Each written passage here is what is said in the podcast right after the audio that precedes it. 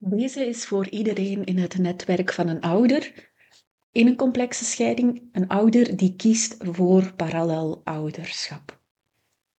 En als je mij al een beetje volgt of kent of je volgt een van mijn trajecten, dan weet je dat ik vaak herhaal: niemand kan dit alleen. Parallel ouderschap en de basis onder parallel ouderschap, dat is best hard werken en daar kan iedere ouder steun in gebruiken. De kracht van het conflict na de scheiding is immens groot en het vraagt wat om weerstand te bieden aan die helse patronen. En daarom heeft iedereen die deze weg kiest steun nodig om dit te kunnen volhouden. En mogelijk ben jij een supporter, iemand in het netwerk van zo'n ouder wel, met jou wil ik het graag hebben over hoe je zo'n ouder die kiest voor parallel ouderschap kan steunen. Welkom bij de Straffe Ouders na de Scheiding podcast. Ik ben Anne Brems, ik ben systemisch counselor en ik help ouders in een complexe scheiding om handvatten te vinden om met de moeilijke, uitdagende situaties om te gaan, op een manier die rust en kracht geeft, zodat de kinderen weerbaar kunnen opgroeien in de lastige situatie en zodat ouders weten hoe pak ik de communicatie met de andere ouder aan. Ik wou even zeggen, als je mij al wat langer volgt hier op de podcast, ik ben heel erg ziek geweest het voorbije jaar.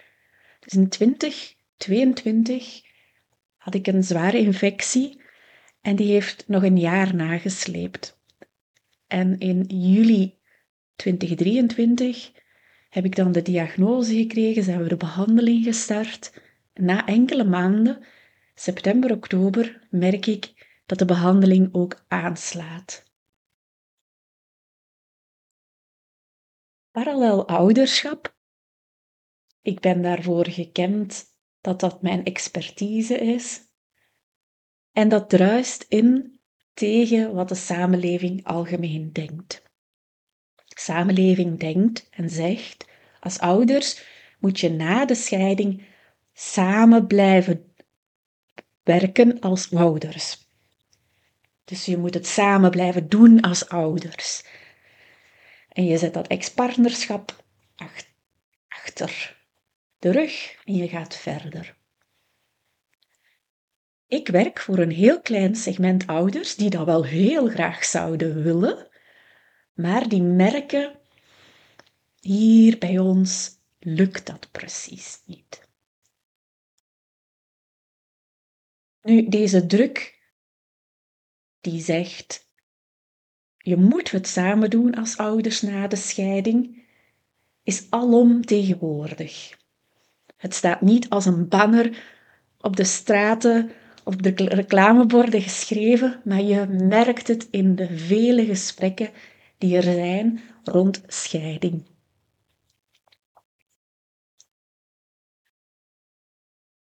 Samenwerken als ouders na de scheiding is wat men verwacht van ouders.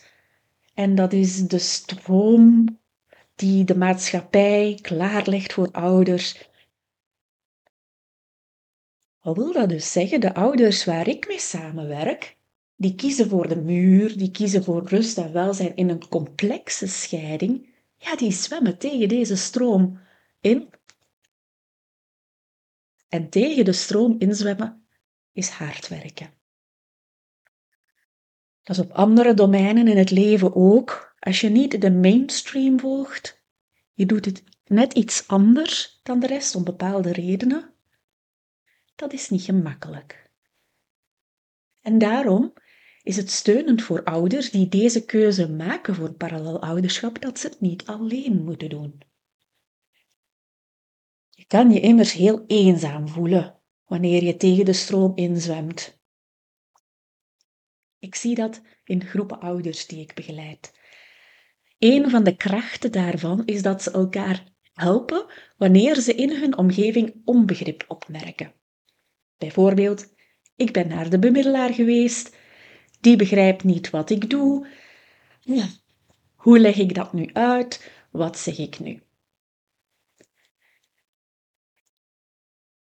Zo deelde een ouder vorige week in de groep het beeld van eendjes die tegen de stroom inzwemmen. En daarbij werd geschreven: het is minder eenzaam samen. Dat is ook zo. Het is minder eenzaam om samen tegen de stroom in te zwemmen. En hoe dat de stroming telkens de eendjes terug duwde en dat de eendjes vooruit wilden. Ik leer ouders ook om met de mensen in hun eigen netwerk daarover te spreken. Ik leer ouders om te spreken over wat zij nodig hebben wanneer zij kiezen voor parallel ouderschap. Zodat ze steun krijgen in hun omgeving. Voor grootouders, familieleden, de kinderen, vrienden, kennissen, professionals, kan de keuze van een ouder voor parallel ouderschap vreemd lijken.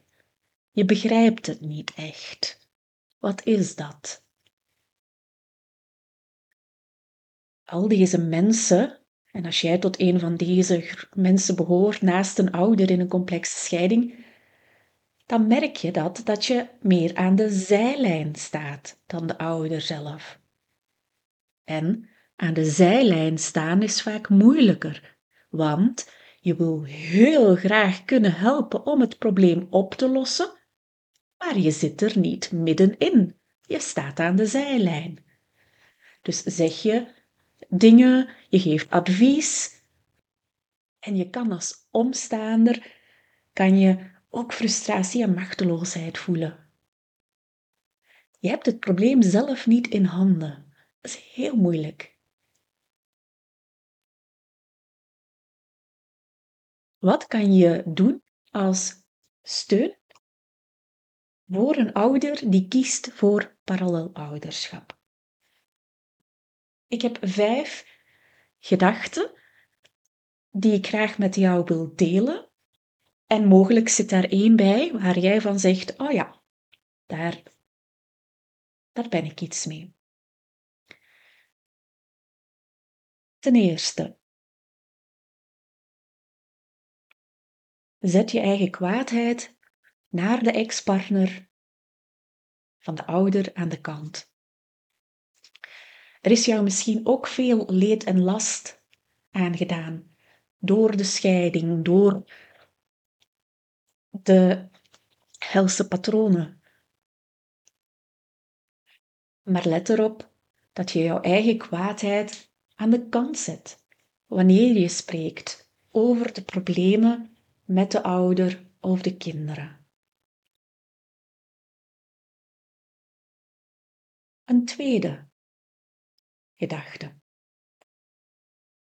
Kijk naar de andere ouder van de kinderen door de ogen van de kinderen en niet vanuit je eigen ervaring met die persoon. Een derde gedachte. Vraag aan de ouder die kiest voor parallel ouderschap: is mijn advies helpend of is het niet helpend? Het is echt helemaal menselijk om adviezen te geven die geen helpend effect hebben. Dat maakt jou niet minder als steunfiguur. Daardoor kan je juist beter weten wat is er hier helpend voor deze ouder. Durf daarover te spreken. Een vierde gedachte. Luister naar de argumenten van de ouder. Waarom kiest hij voor parallel ouderschap? Je zal het niet meteen begrijpen. Dat snap ik. In het begin klinkt het heel vreemd. Maar wanneer je de rustgevende effecten op lange termijn opmerkt van deze keuze, zal het gemakkelijker worden, ook voor jou als omstaander. En een laatste gedachte, let erop dat de gesprekken niet gaan over de conflicten, de strijd, de problemen in het co-ouderschap.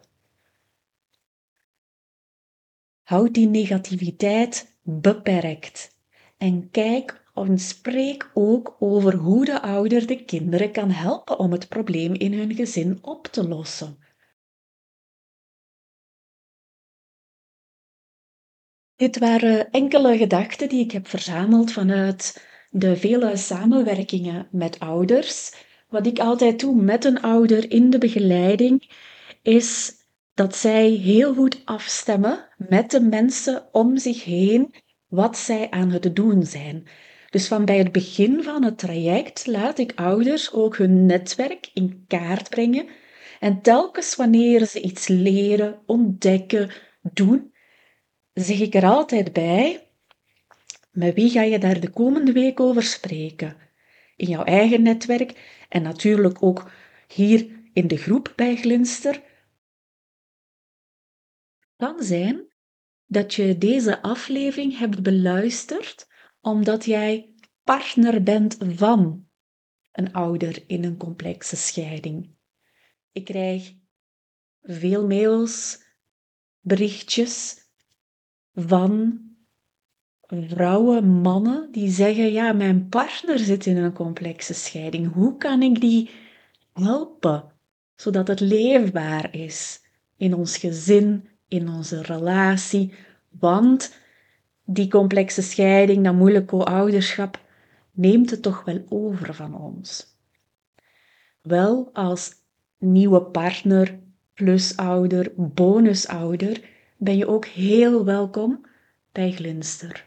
En mogelijk is bouwen aan een sterke basis wel iets voor jou. Iets dat jij kan doen als nieuwe partner, plusouder, bonusouder, je vindt alle informatie op bouwen aan een sterke basis via de link onder deze aflevering. En als je twijfelt, je zegt van, oh ja, ik heb misschien wel interesse als plusouder, maar wat kan het voor mij betekenen?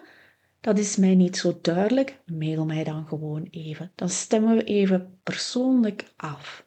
En dat kan door mij een mail te sturen op info.glinster.nl CO. Volgende week wil ik het graag hebben over de vraag, ik had het klaar liggen, hè?